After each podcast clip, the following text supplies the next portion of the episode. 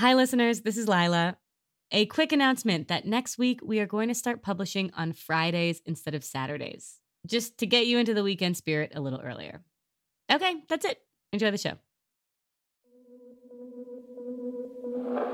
The producer, Kathy Schulman, has made a lot of movies. She was part of the team behind Paul Haggis's film Crash from 2004, which won three Academy Awards.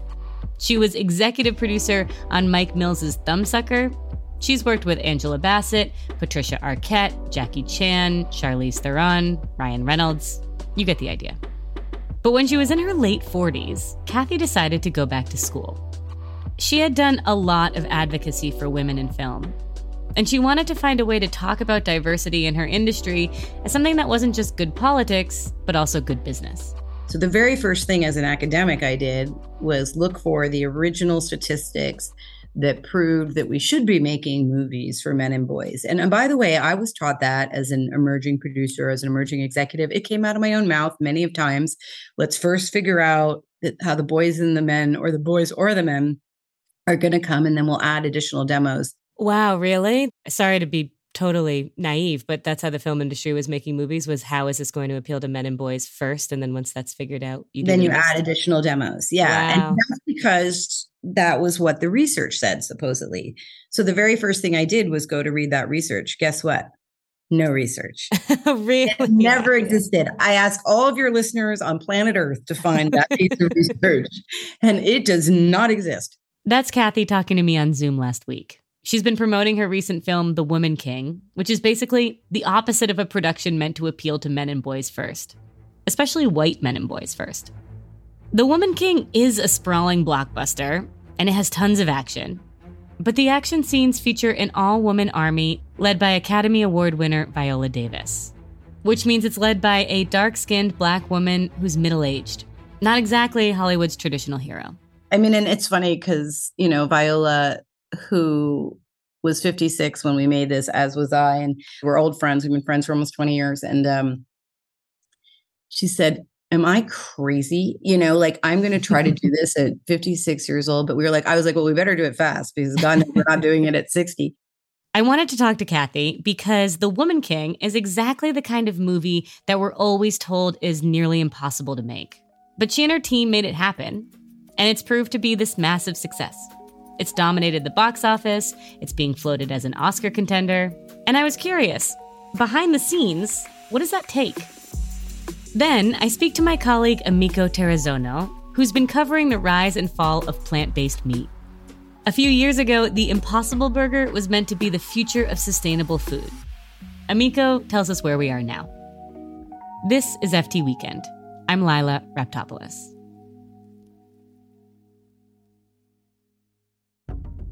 Before Kathy and I get into it, here is what you should know about The Woman King. It's a stunning 2 hour and 15 minute epic about the Dahomey Kingdom, which is a real kingdom in West Africa that existed in what's modern day Benin. The movie is set in the 1820s, and the women warriors of the Dahomey Kingdom, called the Agojie, are fighting their neighbors, the Oyo Empire. But the Oyo are abducting and selling people into the transatlantic slave trade. So the story is also about resisting colonialism. Welcome the strongest warriors in Africa. The king does not allow us to look upon the Agojie.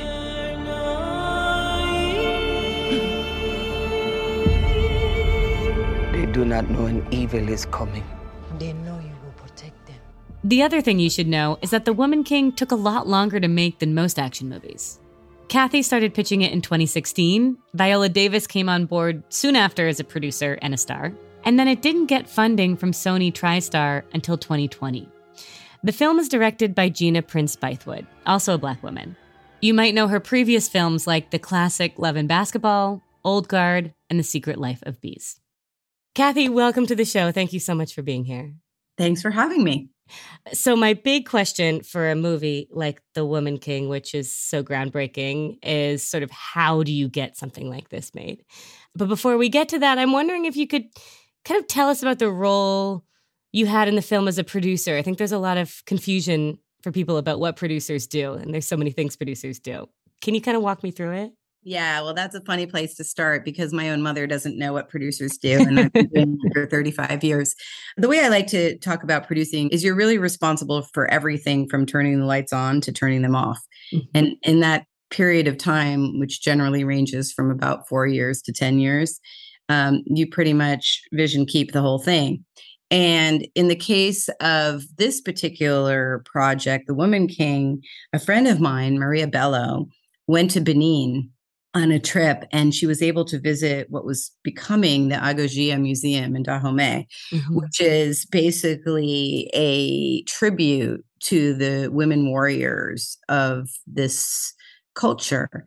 And she came back and she told me the story that there had been this army of women who were not only an army of women, but they were also victorious time and time again. And they mm-hmm. were victorious against men and without guns.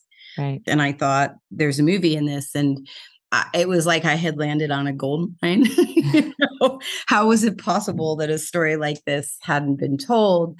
And that was in um, let's see, 2016. So okay, that's a long time ago. Yeah, 2016. Yeah. Here's how Kathy pitched the movie to funders. She said it would be a totally new kind of film, like nothing they'd ever seen, and that it would intentionally appeal to women. All women, but women of color in particular because women do, in fact, buy 70% of all content, film, television, and streaming, and diverse women over index. It shouldn't even surprise people that much because, frankly, women buy more of everything. Women also buy more cars and more electronics. And, you know, and in the case of content, in an extreme way. So, also, what about a heroic action movie for women, specifically targeting women who over index, Black women, diverse women, mm-hmm. a movie about sisterhood, which everybody's craving, in combination with a relief from the comic book movies. Kathy actually told funders that The Woman King would not use the kind of special effects you see in comic book movies. Instead, the warriors would only do what was physically possible, only what they could train for, which is what eventually happened. Viola Davis and her co stars trained intensely for months to become fighters. And the pitch worked. Well, sort of. It got interest. You know, the first time I tried pitching this movie, um, I was an executive. I was actually the president of production at STX. So I went to my colleagues who are actually my bosses. Somehow you're the president of production and there's still white men above you. but anyway, I went to say tell my colleagues that, you know, I had this idea for a movie and I pitched my sort of heart and soul about what I thought it could be. And my colleagues said, Yeah, that does sound interesting. Could you make it for $5 million? okay. We couldn't have made one battle scene for $5 million. For context, the budget on big superhero movies is more like two or three hundred million dollars. At the mid tier level, for historical epics, a movie like this year's The Northman cost about 70 million. In the meantime, something else happened that helped The Woman King along. Black Panther was released in 2018 and it actually used the Agojie warriors as an inspiration for the all women personal bodyguards of the King of Wakanda. Remember, Wakanda forever.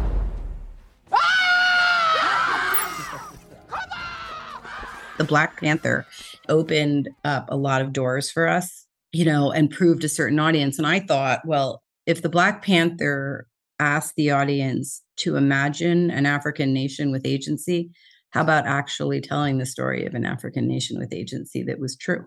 Mm. You know, and that really was like a click, I think, you know, for for buyers. But it's hard. It takes a whole lifetime of of work and, you know, eh, credibility to convince anybody. And I'm still kind of amazed we did. In the end, the budget for The Woman King came in at $50 million. Shooting was set for South Africa, where the money would stretch further. And the team included three female leads, a female cinematographer, Polly Morgan, as well as a female director. Kathy, I'm curious about, you know, I know you've been very active in driving gender parity and diversity in Hollywood. Um, you were the director of Women in Film. Your own production company is about that. If I were to ask you how hard it was to make this film compared to other movies you made, what would you say? Well, I mean, I actually think that this film is kind of the culmination of the mm-hmm. other movies I've made. I don't think it could have been made anytime sooner. it was enormously difficult, but all of my movies, for the most part, are about race and class and gender.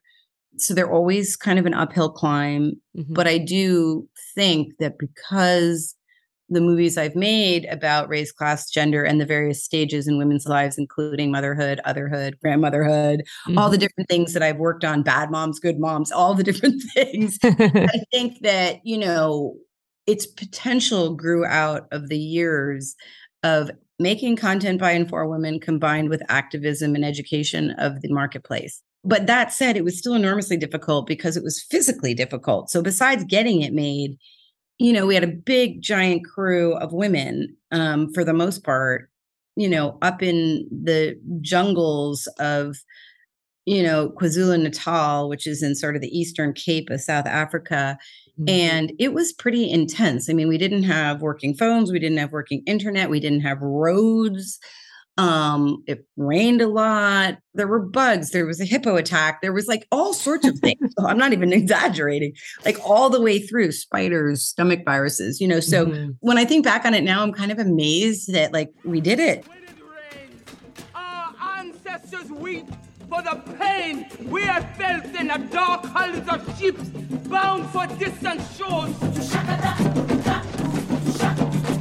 When the wind blows, our ancestors push us to march into battle. Kathy, you know, one of the most extraordinary parts of watching that film to me are just watching women be warriors and like they were just strong and they walked strong and there was a lot of unity between them even in the battle scenes and it was one of those things where you watch something and you don't know why it's like powerful to you until you kind of realize like oh i'm usually bored by fight scenes but there's something about these fight scenes these action scenes that are different and that make me want to watch it and i guess my question is like how did you do it what were the conversations behind it there were two major components. One is strategy. So women were going to have to depend on intellectual strategy to outsmart their foes for two reasons. One, they were male, but secondly, they were it was a much huger army. The Oyo battle, which is the big battle in the center of the movie, it's a David and Goliath battle. You know, they're much, much small, smaller troops. And I think, you know, there's a line in the movie that very much describes our strategy, which is, you know, be careful for the mouse that takes down the elephant you Mhm. know and the, the concept being the mouse can scurry around and do all sorts of you know mysterious things while the elephant can't see what's happening but more importantly i think the reason why you felt emotionally connected to the battle scenes is because we were very specific that no character in the movie does anything in the action sequence unless it pushes their character's arcs further Mhm. for example, you've learned that Nawi doesn't think a rope is a weapon. So she's Right. going to kill her aggressor with a rope. So each and every time that you're watching something happen, you're supposed to be, and we hope you are, are motivated not only in the kill, but much more so in the arc of the character. Kathy, the other thing I wanted to ask you about is just how you make choices around stories that are based on histories that like are real and complicated. I know there's been some criticism of the movie in how it portrays the Dahomeys' role in the transatlantic slave trade. And how do you weigh that stuff ahead of time? Yeah, um, you know, historical fiction is a choice. And the reason why I like it versus documentary is that it allows you to create, you know, propulsive narratives. And I actually think that propulsive narratives engage audiences of all types, whereas documentary tends to be more of an intellectual pursuit. I wish it weren't, but I think that documentary, you know, filmmaking, you know, doesn't engage as wide de- as, as many demos, you know, as narrative film does. So I, I really like it, and I I also think that you know there's a reason that we choose to paint a painting versus take a photograph, which is that it allows some inter- interpretation, you know, the eye. But once we decided, you know, to work, you know, within you know historical fiction, you know, you have to start with resource material and research, you know, everything you possibly can. But once we had done that, the crucial thing was to find scholars, you know, who were specializing now, today, in this history. The criticism that happened afterwards is kind of you know, the first thing I always say is, why don't you watch the movie before you criticize it? Because we do talk about it. Mm-hmm. And then the Agojie represent the faction of people who were, in fact, you know, against the continuation of the sort of cycle of enslavement. And that was a very real thing at the time. And King Ghezo was very much engaged in that debate.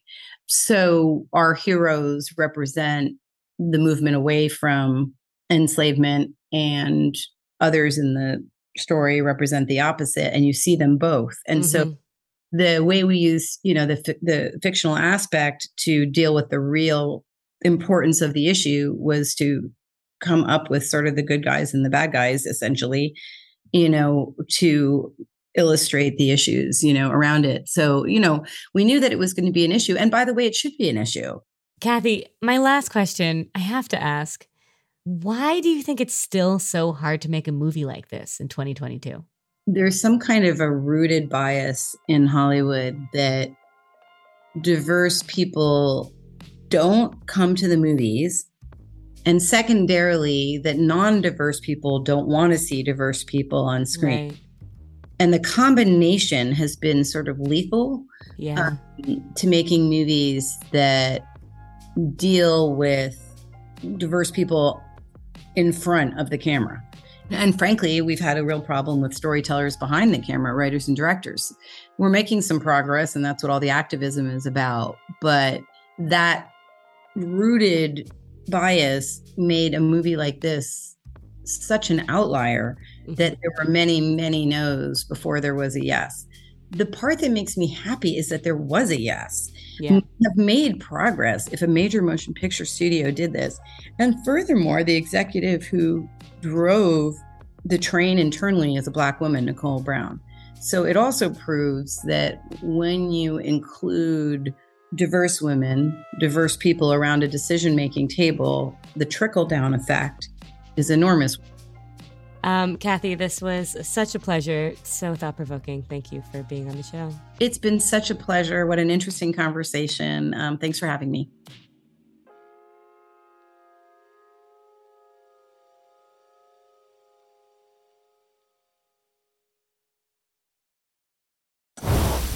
A few years ago, a new phenomenon hit the food market. Introducing the Impossible Whopper with a patty made from plants, no beef. No beef. I've never had plant taste like beef before. Tastes like a Whopper. Tastes like a Whopper. Tastes like a beef burger. Lies. I'm talking about plant based meat. You just heard a 2018 Burger King ad for the Impossible Whopper. Do you remember when the Impossible Burger first showed up? It was everywhere. People were excited for a vegetarian option to meat that claimed to taste like meat. It felt like finally there was a solution. My colleague, Emiko Terazono, our commodities correspondent, has been covering plant based meat for a long time. Increased meat eating has, has been one of the big issues surrounding food and climate change, livestock belching out methane, the use of soybeans and industrialized crops used to feed these animals. It's it's been something, you know, if you're a meat eater, something that does weigh on you. Yeah. And um, all of a sudden, these guys seemingly had an, an answer. I asked Emiko onto the show because I had this question What happened to that answer? Plant based meat has disappeared from ads, it's rarely in the news. Was it successfully absorbed into our daily lives, or was it just a fad?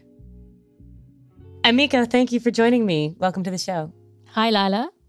So, um, a few years ago, I feel like talk of plant based meat was like everywhere. Like nice restaurants were putting it mm-hmm. on their menus, and mm-hmm. Burger King came out with an Impossible Burger, and it was supposed to be the future. But it feels a little to me like the hype is over. Maybe it's gotten as big as it's going to get and was just a blip. I guess my first question is you know, you've been reporting on this all the way through. Mm-hmm. Do you think that's true? I think the excitement around it is over. The novelty factor is definitely worn off. Yeah. Um, our coverage around plant based meats has essentially been about growth. And so I think initially, when this whole um, plant based meat trend blew up, a lot of the, the companies and startups behind it had seen, you know, consumers sort of rushing to it and annual growth of 20, 30, 40%. And they were hoping that would continue. But that's definitely worn off. So, what is plant based meat? You've maybe heard of vegetarian pulled pork or plant burgers, but what's in it? It's made from powdered protein from so called quote unquote plants, i.e., things like yellow peas and soybeans. Sometimes it's got rice. Impossible Foods, for instance, has a special ingredient called heme, which it claims that it's the backbone of, of the meaty flavor. And what is that made of? It's plant-based hemoglobin. So mm-hmm. it's it's that kind of irony taste, you know, that you have with meat. It uses its own technique to create that. Yeah. Some plant-based burgers quote unquote bleed. Right. Um, beyond, I think, uses beetroot juice. To solve the mystery of why plant based meat lost its popularity, we need to go back to when it first hit the market. And the goal was for it to be something not just for vegetarians, right? Like it would be so good that meat eaters would also crave it. That's right. Yeah. So the term flexitarian has been around, you know, it predates plant based meat, but it really came under the spotlight because the aim of, of these companies was to get the flexitarians um, start eating plant based meat instead of real meat and get the meat eaters on side. And so the boom really started in about 2018 19 and then the pandemic hit. Right. And during the pandemic people were looking for things that they could store in their freezers or in their cupboards. You had this huge sales surge and people had stocked up. You know they had stocked up so much that they didn't really need to go out and buy more. The other big issue was because of the pandemic, you couldn't go out and trial things.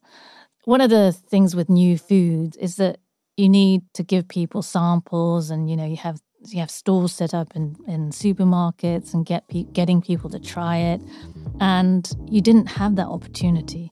So that really hampered sales as well. The other problem is that consumer sentiment changed Deloitte did a survey recently and found that there's been a decline in people's belief that plant based meat is actually healthier. Because the things that make it seem like meat also make it considered ultra processed, like hot dogs and chicken nuggets. It is quite processed, isn't it? I mean, from yeah. that point of view. Whether it's actively harmful or not, I don't, I think that's a bit controversial.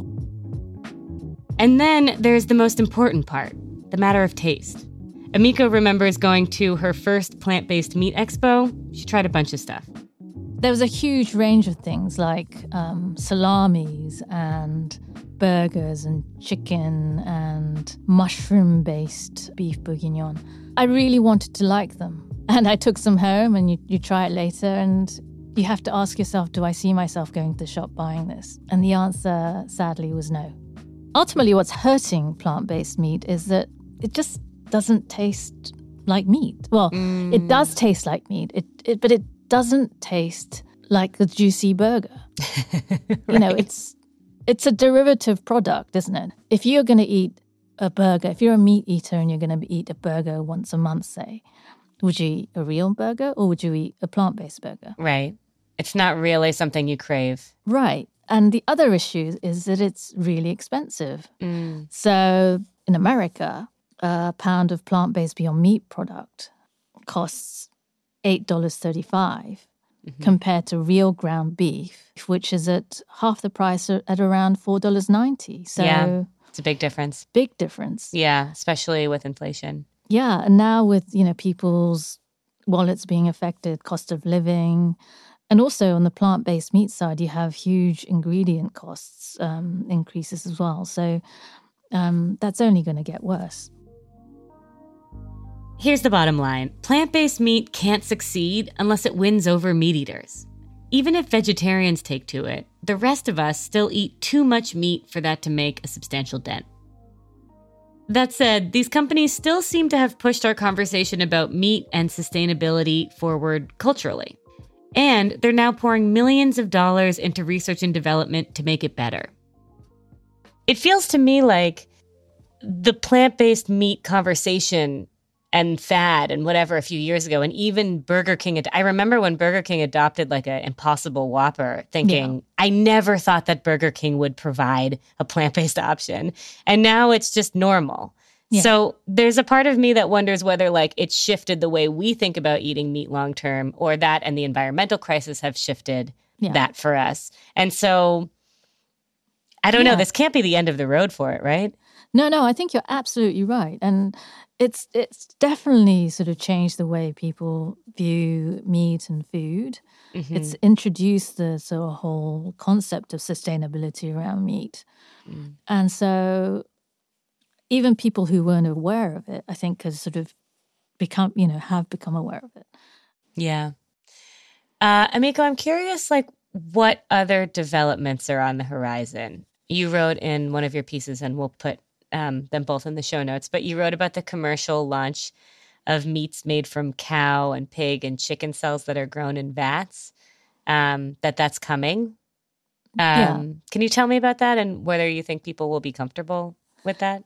Yeah, I think the so-called lab, quote unquote, lab-grown meat, um, they're actually not grown in labs, as you, uh, but as you say, they're grown in vats. Mhm. I think people are curious to try, like how they were towards plant-based meats, but the problem is it's just not hitting markets. It's Right. very difficult to scale. Emiko, this is so interesting. Can I ask, you know, my last question is really what do you think is the most interesting question around this? As you're reporting on it, like, are there things that you're looking out for? I think I really want it to work, Mm. and um, I just am looking out for the the new um, innovation. Mhm. Um, I think taste for me is really important. So Mhm. If there's something so delicious that I can't I can't resist, then I'd be delighted to eat it.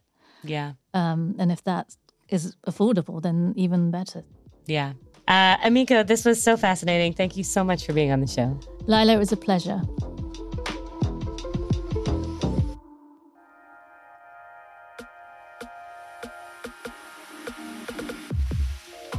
That's the show this week. Thank you for listening to FT Weekend, the podcast from the Financial Times.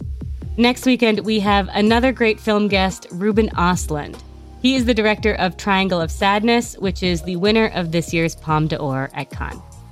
We also talk about how airlines are competing to provide their first class customers with the fanciest foods they possibly can to keep them buying flights. It's a good episode. A reminder that next weekend we will be publishing on Fridays. I hope you enjoy the extra day. And that we are doing a bonus four part series starting this Wednesday, all about travel. If you want to say hi, we love hearing from you. You can email us at ftweekendpodcast at ft.com. The show is on Twitter at ftweekendpod, and I am on Instagram and Twitter at Lila Rap. You can keep up with behind the scenes content about the show on my Instagram. Links to everything mentioned today are in the show notes, alongside a link to the best offers available on a subscription to the FT. I get FT Weekend every Saturday in print and I read it at my coffee shop. That could also be you. And not for that much. The offers are at ft.com slash weekend podcast. Make sure to use that link. Last thing, the FT has a new app called FT Edit. It features eight pieces of in depth journalism a day, handpicked by senior editors, and is actually a really good deal and a manageable amount of content if you want to just get a sense of what the FT is like. It is free for a month and then 99 cents for six months after that. It's available now for iPhone users. Just search FT Edit in the App Store. I am Lila Raptopoulos, and here's my exceptional team. Katya Kumkova is our senior producer. Lulu Smith is our producer. Molly Nugent is our contributing producer. Our sound engineers are Breen Turner and Sam Giovinco, with original music by Metaphor Music. Topher Forhecz is our executive producer, and special thanks, as always, goes to Cheryl Brumley. Have a lovely weekend, and we'll find each other again next week.